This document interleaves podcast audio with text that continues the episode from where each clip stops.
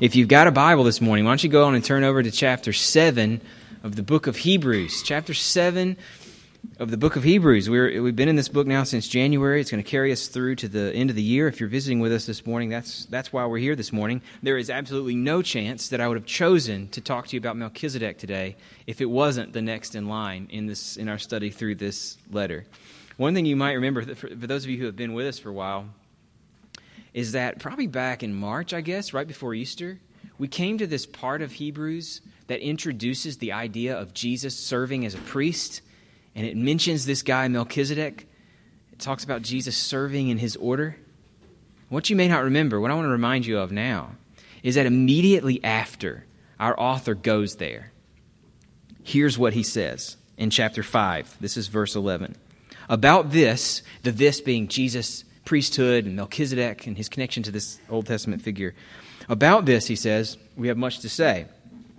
And it's hard to explain since you have become dull of hearing. Right?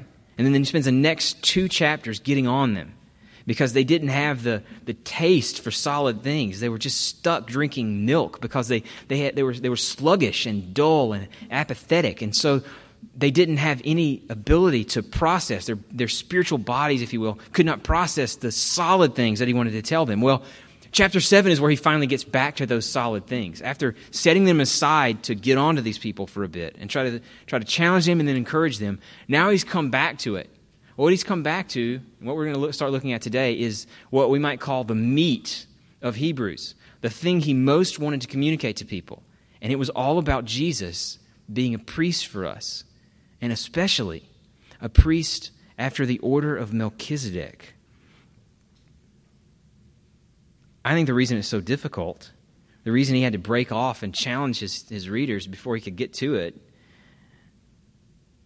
is that it takes a lot of work to get our minds around this stuff before we can get to using this stuff. It takes a lot of work to get our minds around it, to sort of come to grips with it before we can ever start seeing the payoff of it. You know, some things are immediately relevant. You know, you read, you read like Romans chapter 8 and the promise that that God's love will never be separated from us, that His Son is proof of that, that there's not height or depth or any other created thing or whatever that can separate us from Him. And immediately you're like, yes, I want that. It's like a, a wave that washes over you almost. But then there are sections of Scripture that just don't read that way. And you read them, it doesn't immediately have any payoff. I think that our author knew that that was, that was the case, and he knew that that was the case, especially with this Melchizedek stuff. And so he knew he couldn't he couldn't just go there without challenging them to sort of buck up and get ready because you've got to do some work before there's going to be an obvious payoff.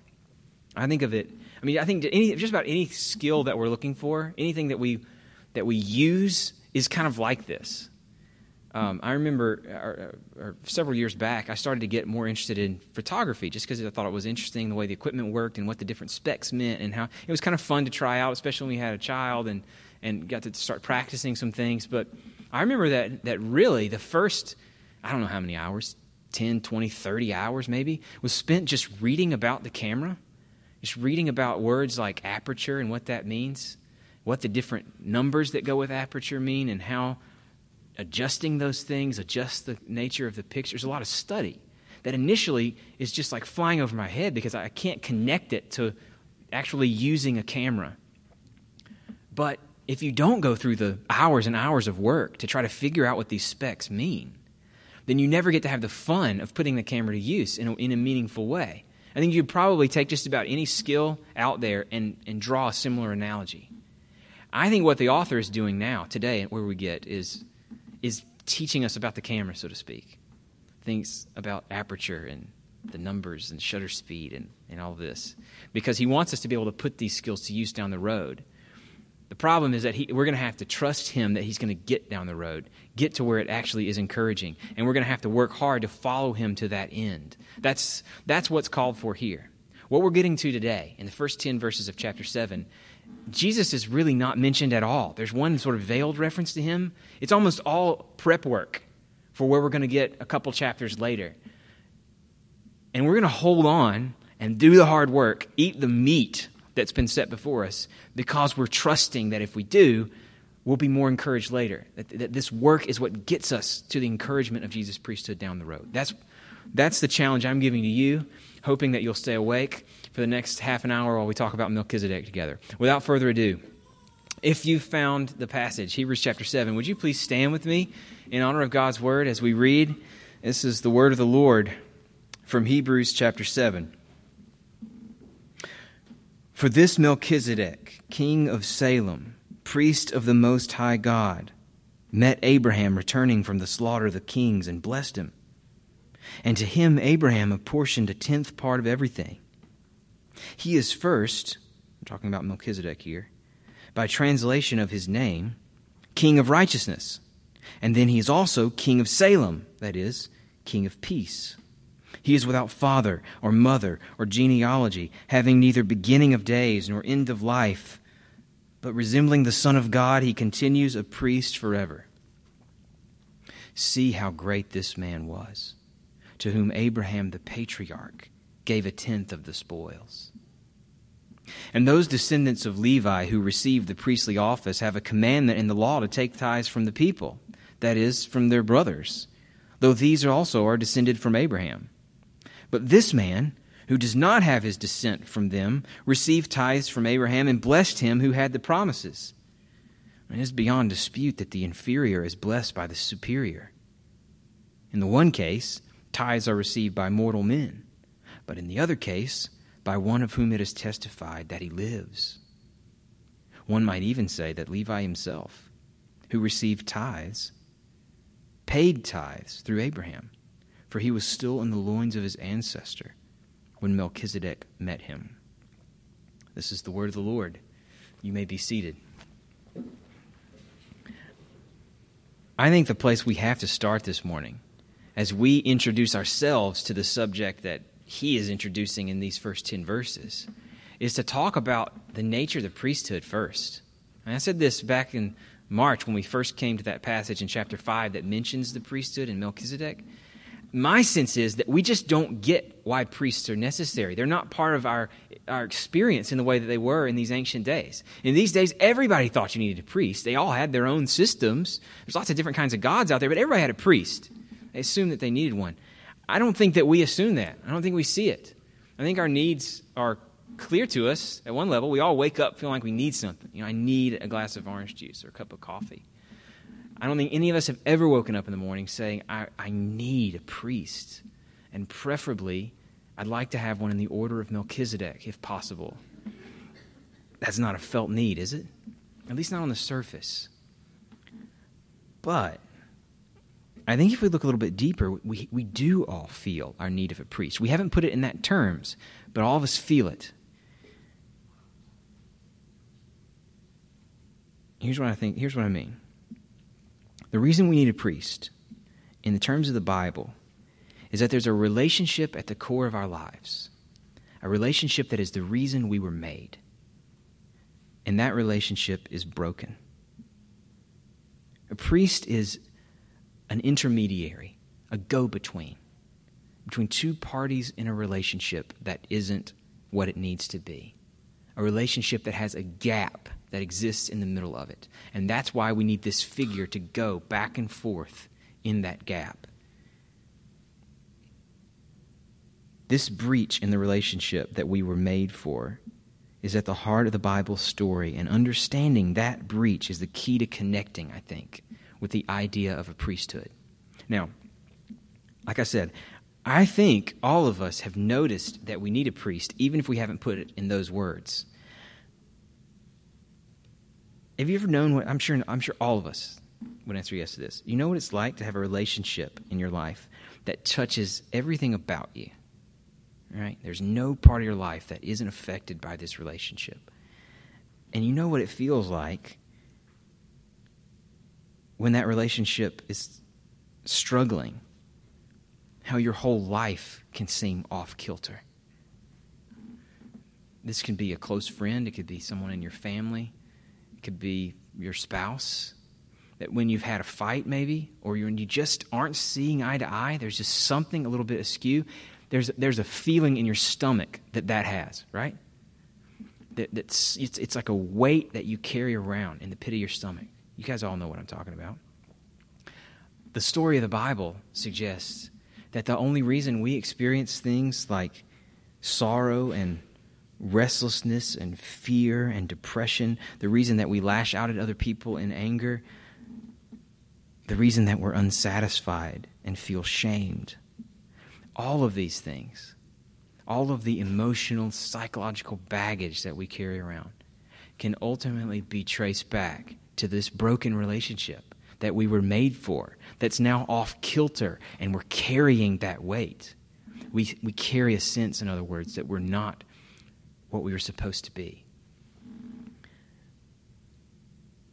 The Bible teaches that God made us for Himself, that He made us to have fellowship with Him, to enjoy Him.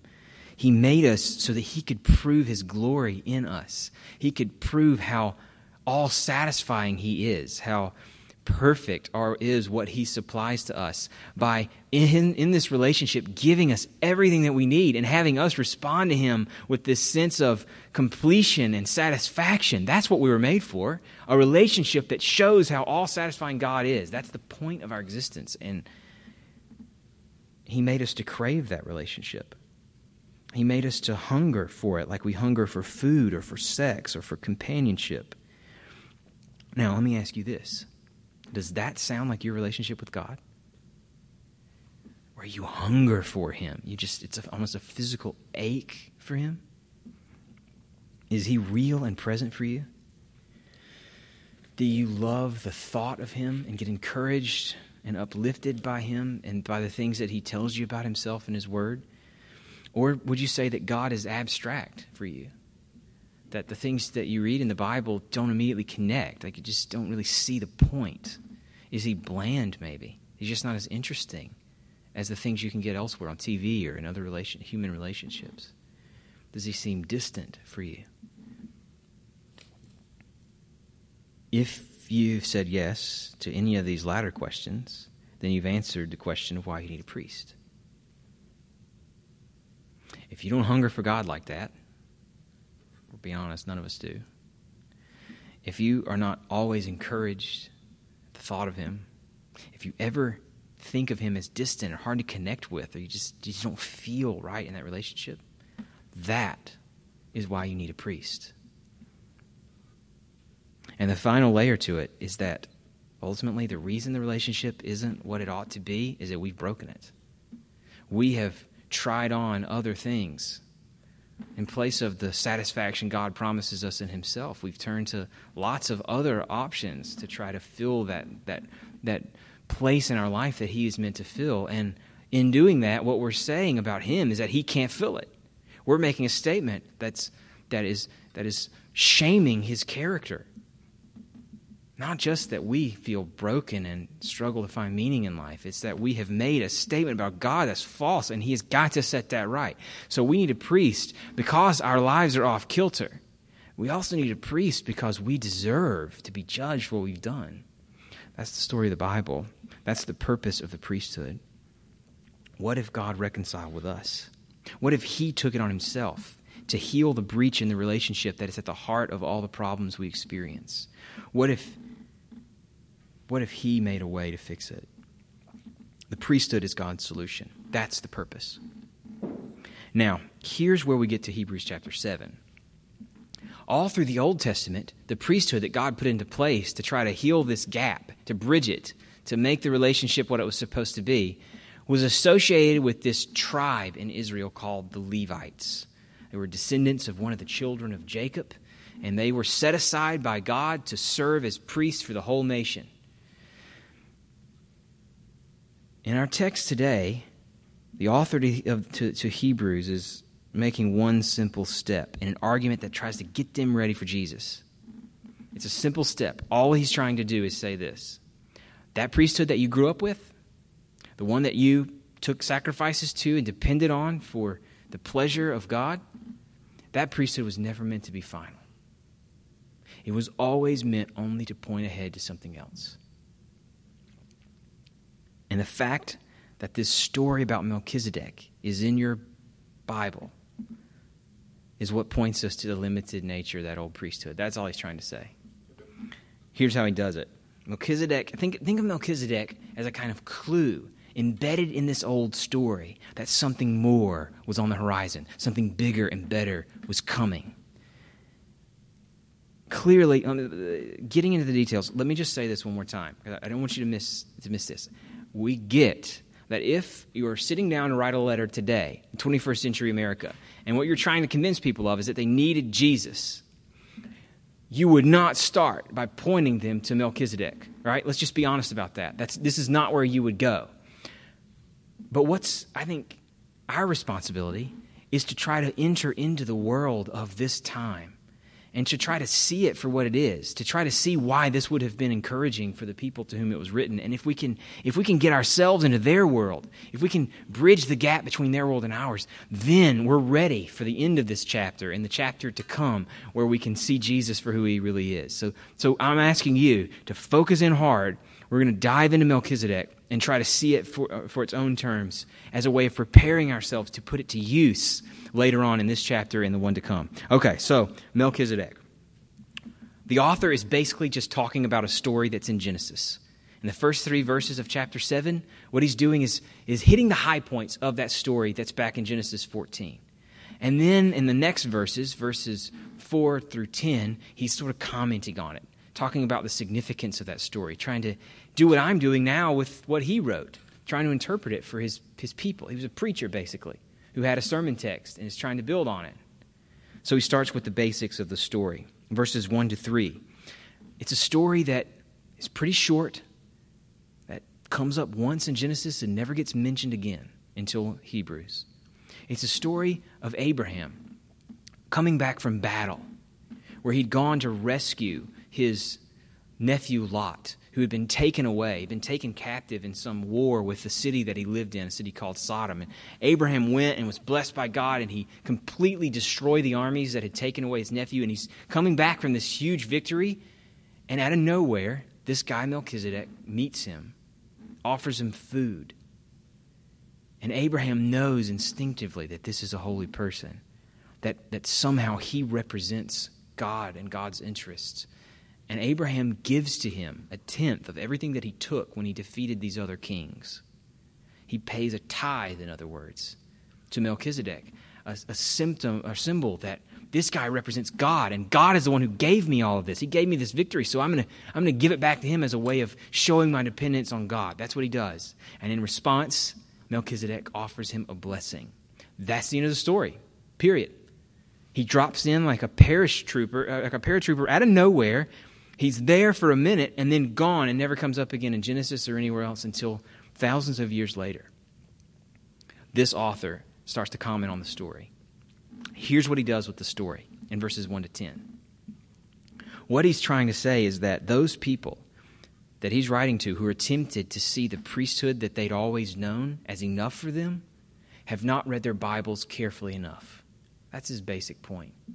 That if they had read the story of Genesis more carefully, they would have seen that even then, the priesthood that they were now living with was not meant to be final. What they would have seen are two things about this story. There's two things about the story that he finds to be really significant.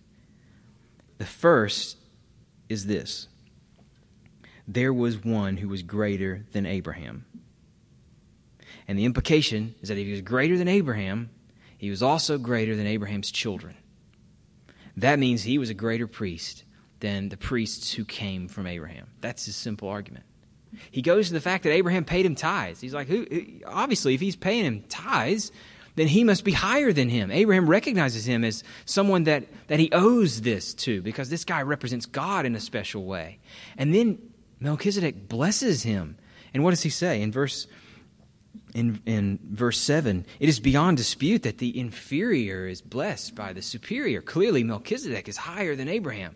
And he even makes that weird argument in, at the end of the, of the chapter, or at the end of, the, of our section this morning, verses 9 and 10. He says, You know, Levi was basically in the loins of his father when he met Melchizedek. So when, when he paid tithe, when Abraham paid tithes, Levi also paid tithes. Not the kind of argument you would use today, right? Obviously, we don't, we don't, we don't see things in quite that same way, but you can see where he's going. The point is simple enough, even if the method that he uses is a little bit strange to us. The point is, Even if, even by your own stories, you should see that this priesthood you're staking everything to was not meant to be final. There was somebody else who was higher and outside of it that, that ultimately it only points to. That's the significance of this tithe and this blessing. Now, this, the second thing that he wants to draw out of the story is even more important. I think it's this second thing that helps us see why Melchizedek is greater than the priests who came from Abraham, and why ultimately, when we get to Jesus, Jesus is superior to the priest that came from Abraham. It's this his status before God as somebody who helps humans relate to God is not bound by time or broken by death. Melchizedek's status as someone who helps humans to connect with God is not broken by death. That's a point that he makes, first of all, in verse 3, and then comes back to in verse 8. I want to park on verse 3 for a second, though, to make sure we get this. What we need, I think the way we need to read this verse is over against everything about the Levitical priesthood, the Levites as priests. And one thing, we're, one thing that, that, that comes through really clear in the Old Testament is that these Levites had serious restrictions on how they could serve.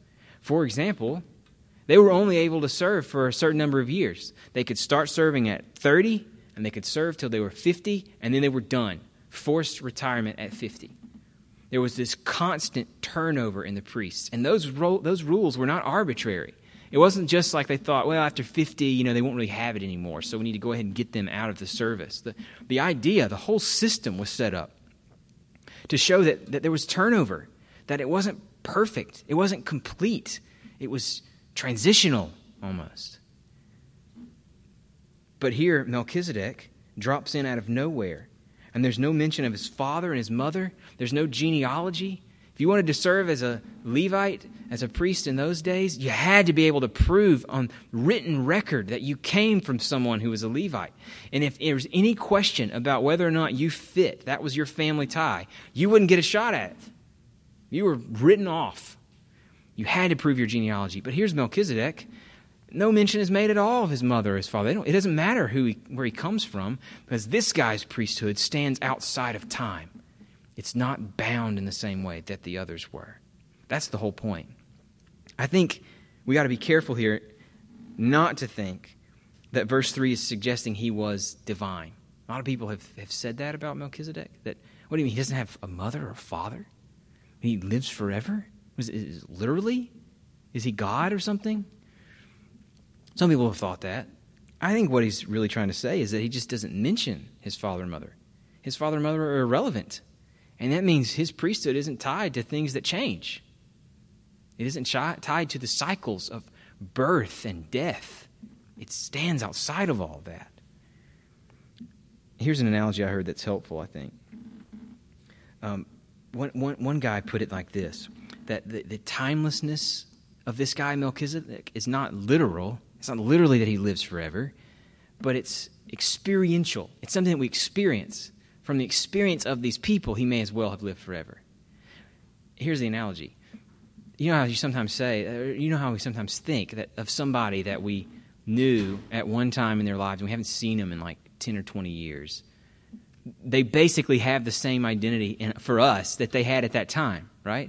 I think maybe if you graduated high school 10 years ago, 20 years ago, whatever, people you haven't seen since then still have the same sort of faces and interests and they look the same, they are the same as, as when you last saw them because they're frozen there, right? From your experience, they may as well be timeless. Now, obviously, it's not true any more than it's true of Melchizedek, but from their experience, it's true. I think that's what we're trying to, what we're supposed to see here. The significance that he's trying to pull out here is that this makes him like the Son of God. He resembles the Son of God, continuing as a priest forever his priesthood wasn't limited like the one that's to come. Unpacking this point, which I know is obscure, is going to take us through the rest of the chapter, and, and I'm going to point ahead to it as we close. I don't want us to close without at least getting a taste of the encouragement that's going to come from trying to understand these details well. But before I do that, I want to make sure I want to make sure we're connecting with one really important thing here. It has to do with how this guy is reading the Bible. I think one of the main takeaways for us from these first 10 verses is that the author here is showing us how we should be reading our Old Testament. That we should read it looking for clues about one who is to come later. Ultimately, that's what he's doing is he's accusing his readers when they're drifting back to the Levites and wanting to go to that old priesthood, the old way. What he's telling them is that you have not read your Bible carefully enough. You didn't recognize that there was this whole thing in a story about Abraham, about somebody that's greater than Abraham. And how can you understand that? What, what, what sense does that make? Unless there was one who's coming later who is the whole point of Abraham and everything he represented. I think the author's doing the same thing Jesus did after he was raised from the dead. One of my favorite stories about Jesus after his resurrection is that story of him going on the road with his disciples, and, and they don't recognize him yet, you know, and they're, at, they're telling him about, about this Jesus who was killed and how they had hoped that he would be the Messiah, but now that he's dead, we know he can't be the Messiah. And Jesus corrects them. And how does he correct them? by opening up the scriptures to them, by pointing them to the law and the prophets and showing them how those things ultimately point ahead to Him, how they explain why the Messiah must die and be raised again. Jesus was reading the Old Testament as a book that was about Him. And the author of Hebrews is doing exactly the same thing. Think about how remarkable it is that God, as the author of the entire collection of Scripture, includes references for no other reason than to point ahead to what would come. Melchizedek shows up for a few verses one time in the, all the stories of the Bible. And the reason he shows up there, according to this chapter, is that he resembles the Son of God. You get that? He points ahead to, he resembles, he's a clue towards what's to come. That's the whole point that he's in there for. I was talking to Josh Shive earlier this week about some obscure Tolkien reference that he had found. He was really happy about it. He had found some reference in that, that crosses different Tolkien story worlds. And there was the same word, word of the same city. It had a, the, the word for the city had a lot of meaning to it. And he had found that it wasn't just in The Lord of the Rings, it was also in this other series that was making a similar point and using these words. And he was, he was taken up with the genius, I think rightly so, of Tolkien, who could piece all these separate things together and point, have clues in them pointing to the same things. And we're supposed to read the, the Bible that way. I think the Old Testament becomes so much more encouraging to us if we see it not as a thing that's that's bound to the time that it was written, but as a thing written by the same God who would send his son for us, and as as, clue, as clue, including lots of signposts pointing us ahead to what's to come pretty much anytime you find a tension in the Old Testament, anytime you find a clue like this one, that, that, the, that Abraham himself, the one who had the promises, is not is, is inferior to this other one who was to come. What we're supposed to do is read it as a sign that Jesus is the ultimate fulfillment of everything we're meant to hope for. I don't know of any book that does this better than the Jesus Storybook Bible. You know, some hardcore biblical theology, go read the Jesus Storybook Bible. I love the introduction to that book. I love it. Here's what it says The Bible is most of all a story the story of how God loves his children and comes to rescue them. Here's what I really like every story in the Bible whispers his name. He is like the missing piece in a puzzle, the piece that makes all the other pieces fit together and suddenly you can see a beautiful picture. Melchizedek, obscure though he is, our author is showing us is just one clue, pointing ahead with everything else written in the Old Testament to one who would come to provide what these older systems could not a perfect and complete salvation. Read your Bible that way, it'll be good for your soul. Now, here's where I want to finish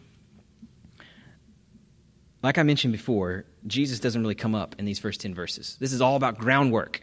It's about doing detailed, hardcore biblical exegesis of an old story that they hadn't read carefully enough. And we've been trying to track with him and pull out what it was that mattered to him. But I don't want to leave us there without, uh, without at least pointing ahead to where we're going in the next few weeks. I promise there's a good point to this Melchizedek story. The point is this Jesus is the perfect high priest. If the old system was set up to show imperfection, incompletion, if that's why these priests were on a revolving door based on how old they were and whether or not they lived or died, if that was all about showing that there was something not yet here that was to come, that was going to fix this broken relationship, then Jesus is the one it was meant to point to. What was different about Melchizedek was that his priesthood wasn't bound to time, to term limits, by death. And what's true of Jesus' priesthood is that it's held by Jesus forever. Let me point you to the one verse that I think explains the whole chapter that we're looking at. It's verse 25 of, of chapter 7. It says this Consequently, in other words, on the basis of everything I've just said, all these details about Melchizedek and him having no father and mother, no genealogy, all these things about Abraham paying tithes to him and being blessed by him. Consequently, because of all of that, therefore, he, Jesus, is able to save to the uttermost those who draw near to God through him, since he always lives to make intercession for them. The point of all of this is that Jesus lives forever and that he lives to intercede for us. We're going to unpack that a lot in the weeks to come. Here are the two things I think matter most this intercession that is the point of all of this chapter. I think it's got a couple dimensions to it. One, Jesus intercedes for us by his own body given up on the cross. Intercede is, is, a word that we think of not just in terms of prayer, we'll talk some about that, but also like stepping in between to take a blow, to heal a breach, to thwart off, in this case, the wrath of God. He intercedes and takes what was meant for us. So, Jesus living forever is a picture of Jesus standing before God forever offering his sacrifice to God forever. A sacrifice that's so perfect, that is so once for all, that there is nothing that needs to be added to it by us or by anyone else. It is done, finished, and he intercedes forever with his own blood. And there's one more aspect, I think. Jesus, not bound by time, is a priest forever who lives to intercede for us. And by that, he means he is an advocate for us with God to get for us what we need from the one who holds our lives in his hand. An advocate who knows us fully, who knows what it's like to be us because he became one of us, who knows us fully because he lives forever and we have a history with him. This one who knows us perfectly will never stop praying for us before the throne of God. Do you get how beautiful that is? Think about this analogy. Haven't we all had the experience of working with customer service on something? Let's just pick on like your cable company because they're, they're the all-time worst, right? That is totally the worst. Maybe your cell phone company. I don't know. Don't you know what it's like that, that sort of your your fate in this negotiation depends on the person you've got on the other end of the line? Them knowing your problems, being sort of for you and representing you and your interests to the company that you're dealing with. They are, in a sense, a priest or an intercessor for you. Don't you know what it's like to have wasted sometimes an hour, two hours on the phone with these people? Trying to give them a full sense of everything that's gone wrong and why they owe you something that they're not giving you. And, and you feel like you've finally gotten somewhere with them, but then you get cut off. You ever had that happen? Your phone goes out or they hang up on you or something. You got to do something else and you can't keep it going. And isn't the most frustrating thing about that situation that when you call back again, you get somebody totally different? They don't know you, they don't know what you've been through. They, they aren't for you. You'd spend all that time trying to win this person over to, to really want to give you the free month as a compensation for all the pain and suffering you'd been through. And now you got somebody new and you're starting all over again. I think that's a similar dynamic to what was going on with Levitical priesthood. And these people who were interceding between humans and the God whose relationship was life to them and that was broken. Well, there was a, there was a, there were severe limitations on how effectively they could intercede because they had problems of their own for one thing, but also because they just kept changing. Best case scenario, they live out their 20 year term and then they're done. But Jesus is a priest in the order of Melchizedek. And that means that he's a priest forever. And that means that he can save us completely because he lives forever. And he lives forever to intercede for us, knowing us like no one else could, knowing his Father like no one else could, and standing between us with an unbroken chain of advocacy on our behalf to get us exactly what we need for life and godliness. What an image! Melchizedek matters because he his is the order of priesthood that will never end. His is his priesthood fulfilled ultimately in Jesus is the reason we are saved completely. That's what the road ahead holds for us. Let's pray that God would help us get there. Father, please help us. Our minds just aren't up to the task. Our attention spans are weak and they they drift, especially when we have a hard time connecting details to anything that really matters and changes life on the ground for us. And we've had one of those texts today. We ask that you would help us to understand it and to love it for what it is, because it gets us to Jesus. Help us to persevere through the weeks to come as we uncover more details. Help us to trust that your word gets us to where we need to be because of these details. Help us through them to love Jesus more, to trust him more. We pray. In Jesus' name, amen.